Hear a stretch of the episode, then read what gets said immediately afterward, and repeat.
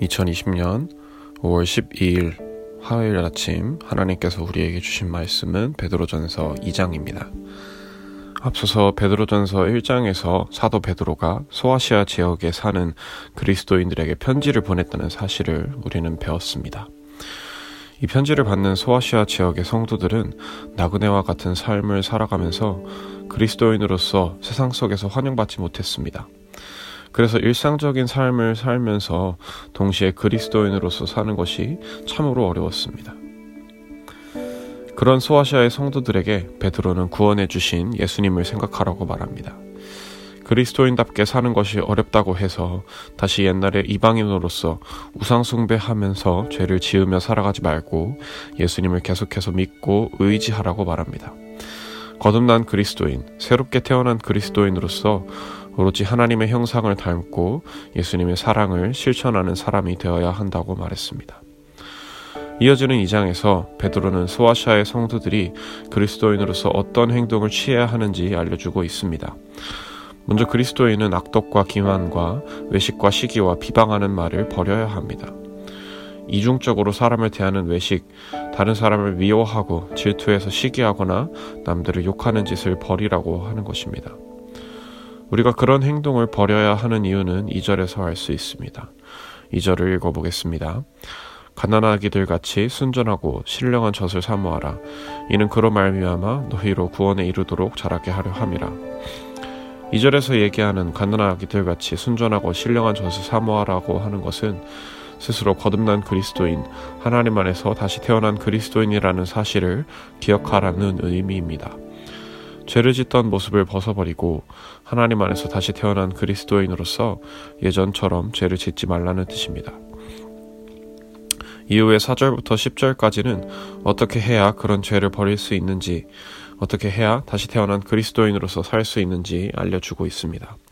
4절을 제가 읽어보겠습니다. 사람에게는 버림바 되었으나 하나님께는 택하심을 입은 보배로운 산 돌이신 예수께 나아가 베드로는 바로 예수님께 나아가라고 말합니다. 무엇보다 예수님을 보배롭고 살아있는 돌로서 의지하라고 말합니다. 여기서 살아있는 돌이란 바로 예수님께서 성전을 지을 때 그 기초를 놓는 돌과 같다고 말하는 것입니다. 성전과 같은 큰 건물을 지을 때면 당연히 기초 공사를 하기 위해서 좋은 돌을 사용할 것입니다. 그런 것처럼 예수님께서도 바로 영적인 성전을 짓는 좋은 돌이 되셨다는 뜻입니다. 그러나 이제는 더 이상 우리들에게 성전이 필요 없습니다. 예전에는 성전에서 나의 죄를 고백하고 기도를 드리고 하나님께 예배를 드렸습니다. 하지만 이제는 그런 성전이 더 이상 필요 없게 되었습니다. 왜냐하면 예수님께서 우리를 위해서 우리의 곁에 계시기 때문입니다. 예수님께서는 우리의 죄를 위해서 십자가에서 죽으시고 부활하심으로써 우리가 다시 하나님과 만날 수 있는 통로를 열어주셨습니다. 그래서 더 이상 제사장만이 하나님께 나아갈 수 있는 것이 아니라 그리스도인이라면 누구든지 하나님께 예배드리고 기도드릴 수 있게 되었습니다. 그래서 그리스도인은 하나님이 기쁘게 받으실 신령한 제사를 드릴 거룩한 제사장이 되어야 합니다. 예루살렘 성전은 더 이상 필요 없지만 이제는 예수님이 우리를 위해서 영적인 성전이 되어 주십니다. 7절에서는 건축자들이 버린 그 돌이 모퉁이 돌의 모퉁이의 머릿돌이 되고 라는 표현이 나옵니다. 여기서 건축자란 바리새인과 제사장들, 종교 지도자들을 지칭합니다. 종교 지도자들은 예수님을 무시했습니다. 예수님께서 혹시 자신들의 권력을 무너뜨릴까 두려워서 누명을 씌운 뒤에 십자가에 못 박았습니다. 그런 행동을 지칭해서 베드로는 건축자들이 보배로운 돌이셨던 예수님을 버렸다라고 말한 것입니다. 종교 지도자들은 성전을 중심으로 하는 자신들의, 자신들의 권력을 지키기 위해서 예수님을 십자가에 못 박았습니다. 하지만 하나님은 오히려 그 십자가를 통해서 자신의 뜻을 이루셨습니다. 예수님의 죽음과 희생으로 인해서 오히려 우리들이 죄로부터 구원받고 하나님의 백성이 되었습니다. 소아시아의 성도들은 대부분 이방인이었습니다. 만약 아직도 예루살렘 성전이 있고 성전에서 예배를 드려야 했다면 이방인은 구원받을 수 없었을 것입니다. 하지만 이제는 예수, 예수님으로 인해서 성전이 필요 없게 되었습니다. 그런 예수님의 은혜로 세상의 모든 사람들이 하나님을 믿게 되었습니다. 하나님의 은혜로 예수님의 희생으로 우리가 백성이 되었으니 이제 우리는 죄를 버리고 다시 태어난 그리스도인처럼 행동해야 합니다. 이어지는 2장 11절부터 4장까지는 베드로의 여러 가지 실제적인 조언이 나오고 있습니다. 특히 사회 속에서 세상 속에서 다양한 관계를 맺으며 살아가야 하는 그리스도인들에게 여러 가지 필요한 조언이 담겨 있습니다. 첫 번째로 11절부터 17절까지는 왕이나 나라를 다스리는 정부에게 순종하라고 말합니다. 그런데 이런 생각이 들 수 있습니다. 악한 행동을 하는 정부에게도 순종해야 하나요? 예를 들어서 네로 황제는 나중에 그리스도인들이 로마에 불을 질렀다는 죄를 뒤집어 씌우고 본격적인 박해를 시작했습니다. 우리나라에서는 7, 80년대에 독재 정권이 있었는데 이렇듯 네로 황제처럼 악한 왕이나 또 우리나라의 7, 80년대 독재 정권처럼 악한 정부에게도 무조건 순종해야 할까요?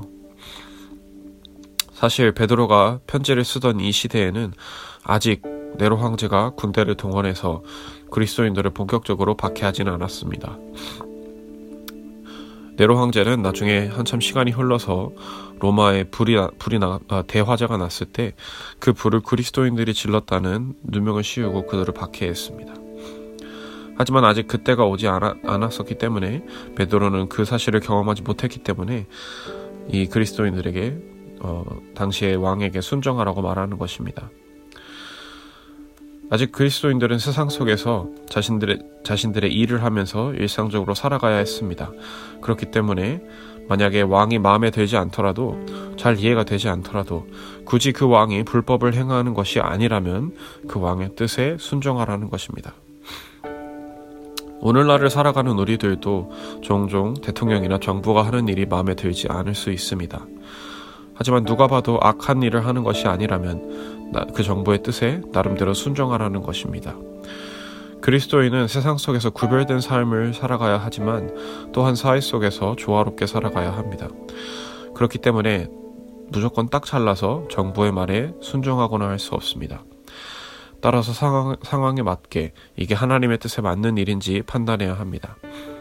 만약에 정부가 악한 정부라고 판단된다면 정부가 악한 일을 하고 있다고 누가 봐도 정의롭지 못한 일을 하고 있다고 판단이 된다면 적극적으로 그 정부의 행동을 비판할 수 있어야 합니다. 하지만 나름대로 정의롭고 하나님의 뜻에 위배되지 않는다고 생각되면 그 정부의 뜻에 따를 수 있어야 합니다. 이어지는 18절부터 25절까지는 종들에게 자신의 주인에게 순종하라는 명령이 나옵니다. 오늘날로 생각하면 한다면 회사에서 일하는 직장인들을 향한 조언으로도 생각할 수 있습니다. 여기서도 앞선 정부에 대한 조언과 동일하게 지혜롭게 판단해야 합니다. 종으로서 주인이 정의롭지 못하고 부당한 일을 맡기고 있다면 하나님의 뜻에 위배되는 일을 맡긴다면 마땅히 그 일을 비판할 수 있어야 합니다. 하지만 그렇지 않고 주인이 그저 평범하게 일을 맡기고 있다면 또한 성실하게 그 일에 순종할 수 있어야 합니다.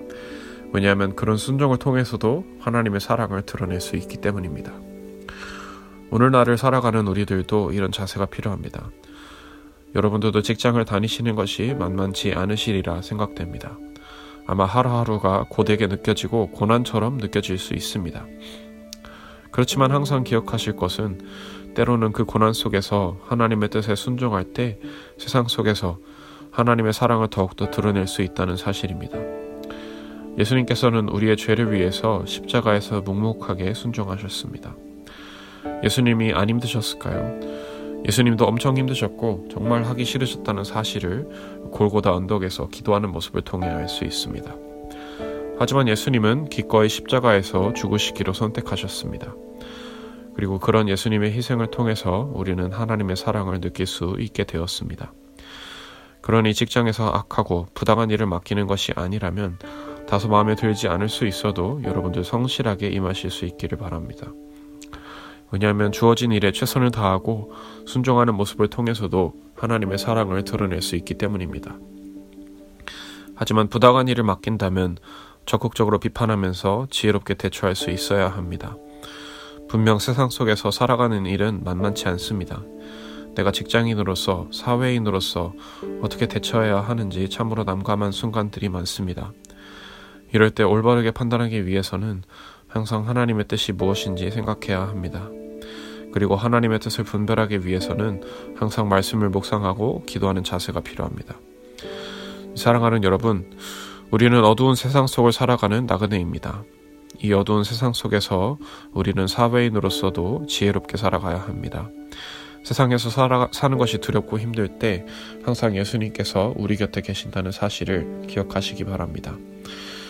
예수님께서는 우리가 세상 속에 하나님의 뜻을, 하나님의 사랑을 드러내기를 원하십니다. 그러니 오늘 들으신 베드로 전서의 말씀을 항상 기억하시기 바랍니다. 때로 어렵고 힘들 수 있지만 항상 예수님의 사랑을 기억하면서 예전에 죄를 짓던 모습을 버리시기 바랍니다. 사회 속에서 하나님의 뜻을 분별하면서 지혜롭게 대처하시기 바랍니다. 그래서 무엇보다 무슨 일에든지 하나님의 사랑을 드러내는 여러분들이 되실 수 있기를 주님의 이름으로 축복합니다.